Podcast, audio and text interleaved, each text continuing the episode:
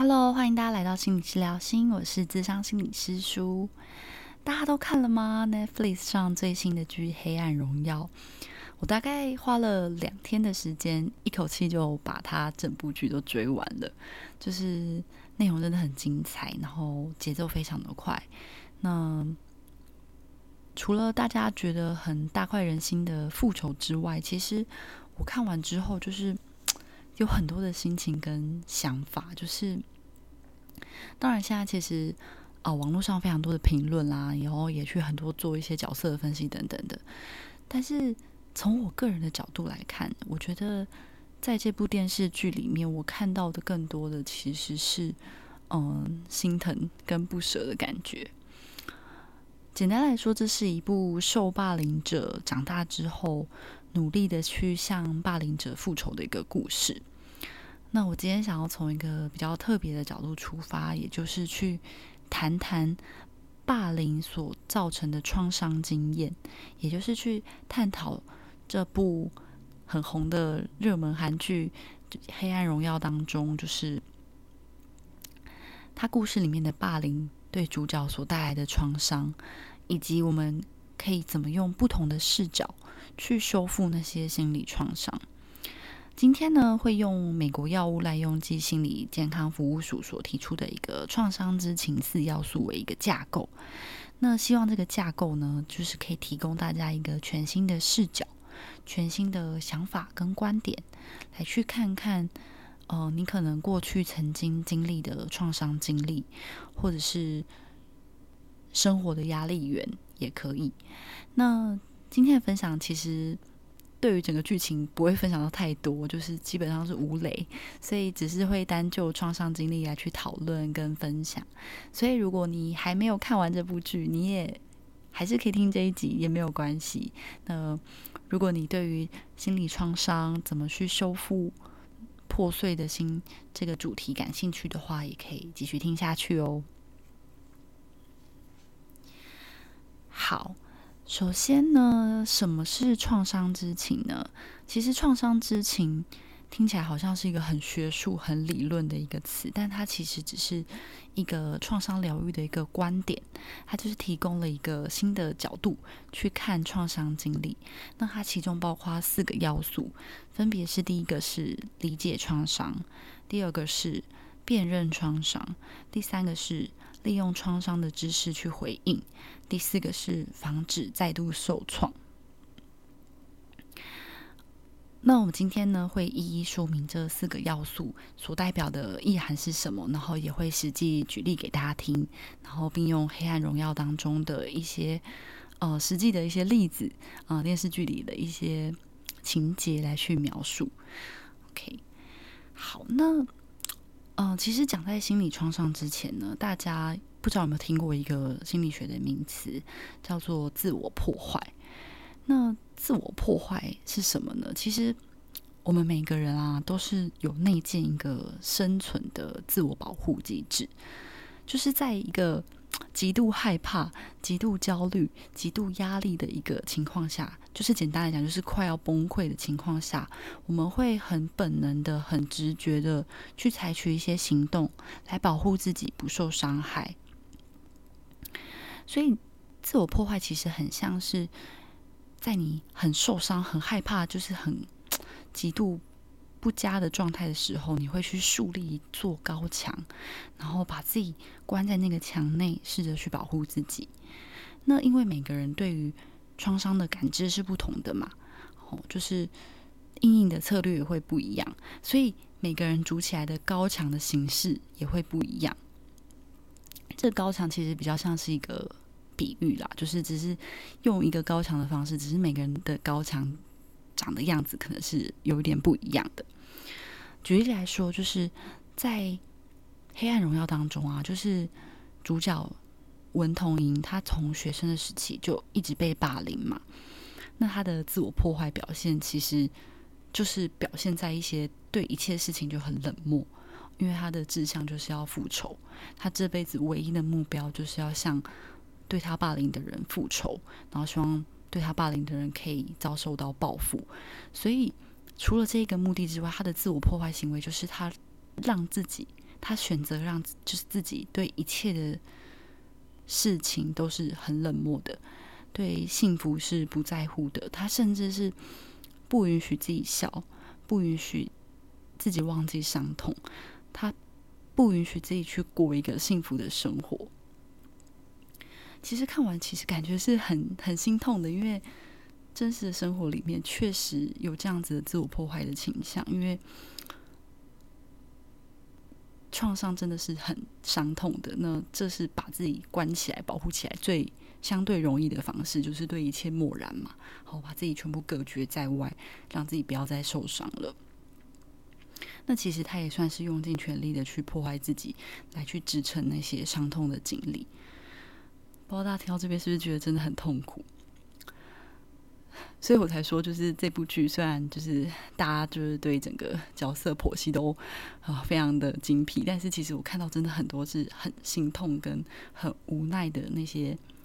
那些成长过程，还有生活的不顺不不如意这样子，所以 真的是很心碎又很痛苦的感受。那其实还有另外一种很常见的自我破坏的。表现就是受过感情创伤之后，刻意去保持单身的那一群人。不知道大家身边有没有类似这样子的朋友？就是他可能有经，或者是你自己刚好就有类似这样的经历，就是你可能经历了一段感情的创伤，比如说被劈腿啊，或者是被欺骗啊等等的。那这个创伤之后就刻意保持单身。那其实大部分的人有这样的经历呢，就是有经历这样子的感情创伤，通常都会有一个很自我保护的意识嘛，这是很常见的，就是会特别的去为了保护自己而去观察对方。但是这个自我保护啊，跟自我破坏其实是不一样的。自我保护比较像是，嗯，因为你经历创伤了，所以你会对你交往的对象有更多。嗯，所谓健康一点点的怀疑，就是这些怀疑可能会随着时间相处啊、观察啊之后，你就会慢慢排除掉那些啊，对方可能真的会对我劈腿的这些想法，然后最终你还是会相信自己是可以找到另外一半的，你还是相信自己是可以幸福的。但有另外一种比较极端的表现是自我破坏的表现。这样的状况呢，比较像是自我破坏，就是他去用尽全力去破坏自己所有幸福的可能，就是跟刚刚讲的那个呃受霸凌者的女主角文童莹是有一点点像的感觉，就是他觉得自己是不值得幸福的。那这样的自我破坏倾向，通常都会是演变成就是一个对自己有很多的负面的思考，就是觉得自己不够好啊，好，或者是会觉得说啊。嗯，我还是单身，一定过得比较好，或者是跟我在一起的人一定不会幸福，就是会对自己有一些很负面的评价，就会怪自己、责怪自己。那也有可能就是会对可能去发展的对象有很多的负面思考，比如说他可能最近刚认识了一个人，那他可能还没有在认识他之前，你就会已经开始去思考说啊，他一定会会劈腿，那他看起来就是个对感情不忠的人。这个其实已经不算是健康的怀疑对方，而是你直接去下了一个定论，然后用尽全力的去破坏自己的幸福。那也会对于感情有负面的思考，比如说，就是对于感情这件事情，就是有点就是所谓的躺平或是放弃的那种状态，说啊，我没有空谈恋爱啦，谈恋爱一定没有任何好处啦，等等的，就会有这些想法来去把自己盖住。那其实。这些东西、这些想法都会在不知不觉的情况下去破坏自己找到真爱的所有可能跟机会。那这其实也是自我破坏的一种。好，那为什么在创伤之前要讲这个自我破坏呢？因为我觉得，嗯，通常我们很难意识到自己的自我破坏行为。那我们。在讲创伤之前，如果有机会可以先了解一点自我破坏，那对于理解创伤这件事情可能会有更多的帮助。所以，如果你也发现自己好像有一点点类似的倾向，就是请务必要时刻提醒自己说：请不要去责怪自己的自我破坏，因为所有的自我破坏其实都像是我们的大脑去连接到创伤，那因应本能所做出来的一个自我保护的行动。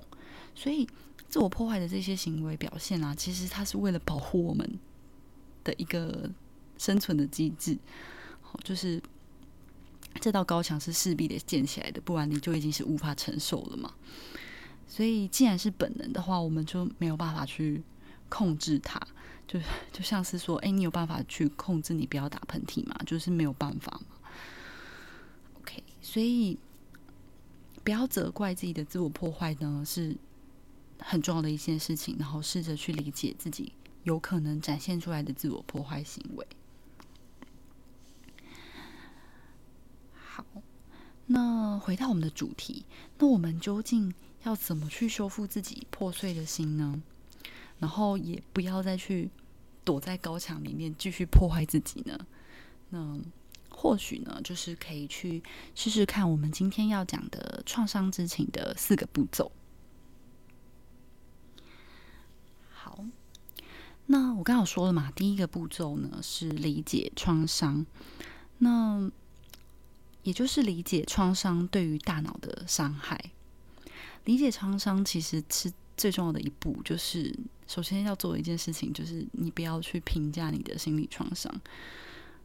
不要去评价创伤后的自己，就会想说哦，为什么我经历了这件事情之后，我变得这么烂，我变得这么糟？哦，也不要说我为什么就是经历了这个创伤之后，我就变成这样的人，不要去评价这件事情。这也其实是我刚刚不断提提到的，就是这个创伤，也就是这个伤害，其实本身就已经够疼痛了。所以在理解创伤之前，请要一定要相信的一件事情，就是很多我们的情绪感受都是大脑大脑自然给出来的本能反应。大脑是为了要保护你，所以才会有那些情绪反应。这样想的话，就是或许有机会可以稍微的放过自己。也就是你真的想要怪的话，就。就怪给大脑好了，不要再怪自己了。这说起来很容易，但其实是很难的一步，因为在我们的文化里面，我们就很习惯去归因，好像我们一定要找到一个答案。我为什么会这么痛苦？我一定要找到一个答案，然后就是要哦，觉得这一定要找到一个原因，我才能呃治根治本。其实找原因这件事情，通常都是一个评价跟责怪的开始。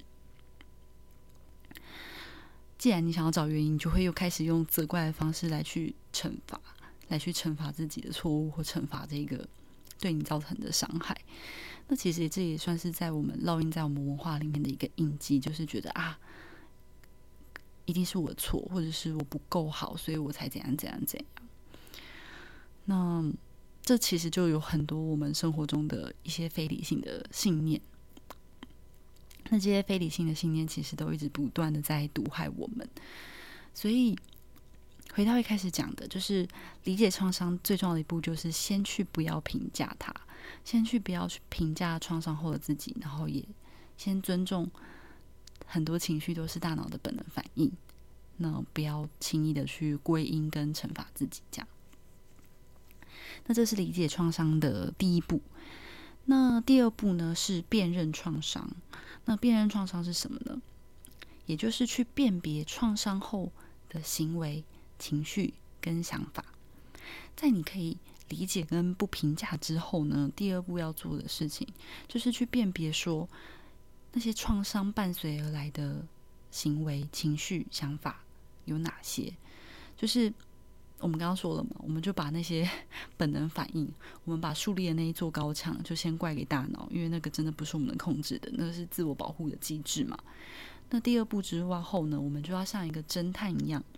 来去看看这个创伤究竟怎么伤害了我们，它带来了哪些行为是我以前根本不会讲的，它带来哪些情绪是我过去可能。很少才出现，但是现在因为这个创伤而不断一直出现这些情绪的，或者是有哪些想法是，哎，我以前都没有这样想过，但是因为这个创伤之后，我开始不断的觉得，哦，我可能真的很烂、很糟，所以才会怎么样？因为每个人经历的创伤都会不同，所以创伤后的反应也会有所差异。那它没有所谓的好坏，但去辨别，像个侦探一样的去了解因应创伤所产生的情绪、行为、想法，这件事情是很重要的。比如说，像是以前可能你一上床就秒睡，那从什么时候开始你就发现自己好像没办法再睡了？也有可能是你本来几乎都很少有的情绪，然后但是突然好像不知道从什么时候开始就突然淹没了你，那些情绪就突然好像把你淹住了，甚至就是以前很爱吃的东西，然后就是现在看到就觉得想吐、恶心等等的。那是从什么时候开始的呢？其实这些都有可能是内在求助的讯息，就是把自己关在高墙里面的你，有没有办法去辨识那些讯息？那躲在这个高墙里面的你，你又是做着哪些的行为、情绪跟想法，是怎么去影响你的？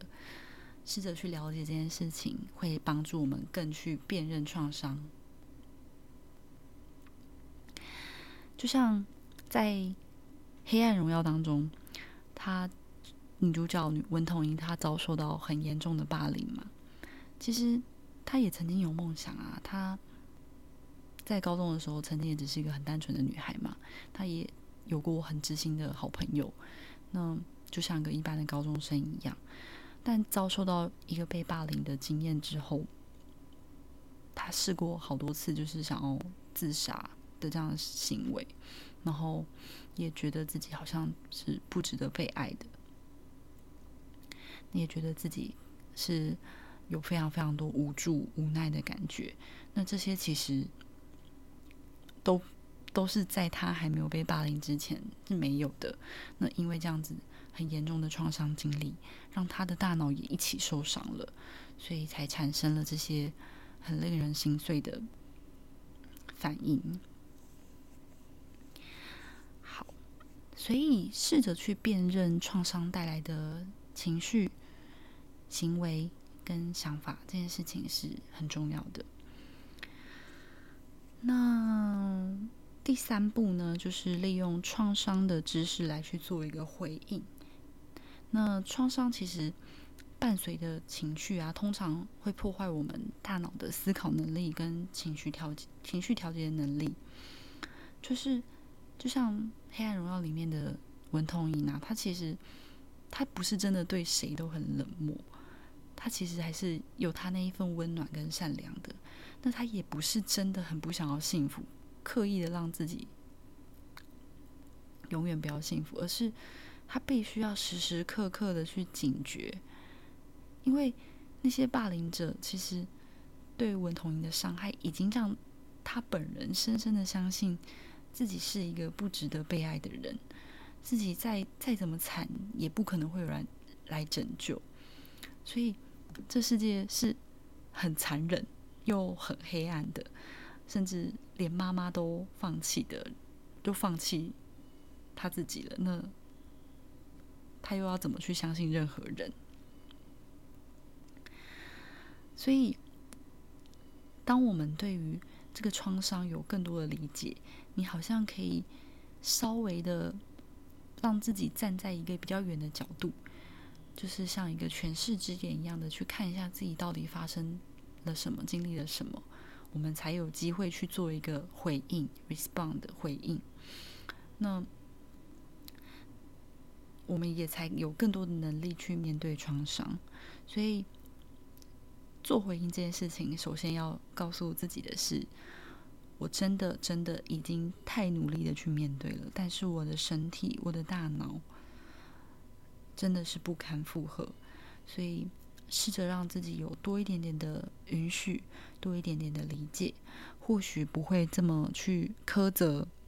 那个关在高墙里面的自己。那试着你，甚至你，甚至可以试着去拥抱那一个就是已经满是伤痕的自己，然后告诉自己说，这一切真的不是你的错。然后试着去切开那些。创伤经历跟自己的紧密关联，用一个比较客观的角度去理解创伤所带来的情绪、行为跟想法。那也是给创伤经历更多的理解跟包容，试着不去评价他，不去责怪他。这真的是说起来简单，但其实是很不容易的一件事情。就是，嗯，就像我们看《黑暗荣耀》中的文童莹，他，我相信他一定也真的很努力了。他可能刚刚那些话也告诉自己千万遍了，但是还是很难再跨过去。这真的就是要不断的，嗯，怎么说，鼓起勇气吗？但是又已经觉得已经太努力了，就是是一个很辛苦，然后又很心碎跟心痛的过程。那试着理解跟包容，不去评价，不去责怪，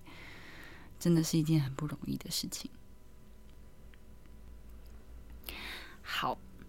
那创伤知情的第四个要素呢，也就是第四步，就是防止再度受创。最后的最后，其实当你已经可以用一个全视之眼去看自己的伤之后，其实已经有点像是啊，就是打怪升级的感觉了。就是我们可以试着去做的是，有没有机会去防止再度去受创。我们已经知道说这些创伤带来了这种大大小小的感受，那我们可以试着去用新的理新的眼光去理解伤痛，那试着让自己没有再有新的受创的机会了。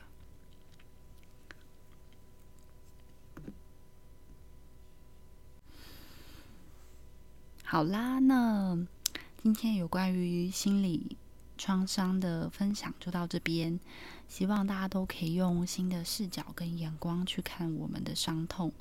那不管怎么样，伤痛的复原都是需要时间、需要空间的。希望大家都可以好好的。最重要的是，就是不要再责怪自己了。如果真的有需要的话，也希望大家能去寻求专业协助，不管是找心理师聊聊啊。或是求助神经科医生，提供相关的药物啊等等的，去至少改善，嗯，睡眠跟饮食等等的。